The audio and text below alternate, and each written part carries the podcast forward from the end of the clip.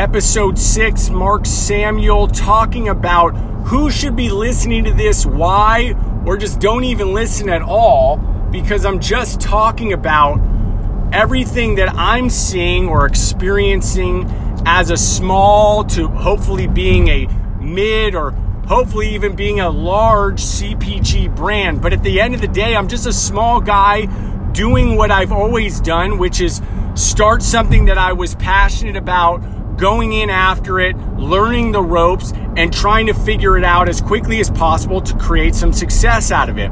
There's a ton of small to medium business owners in the CPG space who sees everything that I do.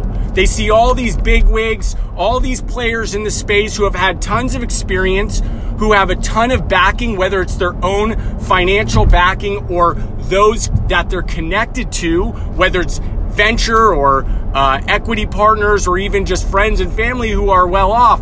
The fact of the matter is, most of us don't have those connections. We don't have that line to money. So we should be hearing or listening to people who are a little bit more like us so that we understand or can experience things a little bit different. It's not a knock on them. If anything, they're the most well deserved because they had to start from somewhere.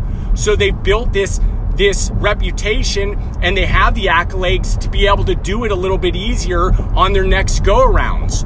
So it's simple. What am I going to be talking about? I'm going to be talking about what it's like to get punched in your face and what to do uh, or what I've done um, in those times and in those lows of building a business.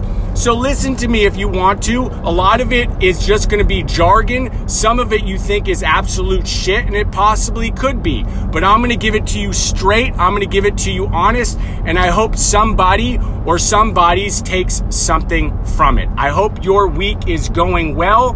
Take care.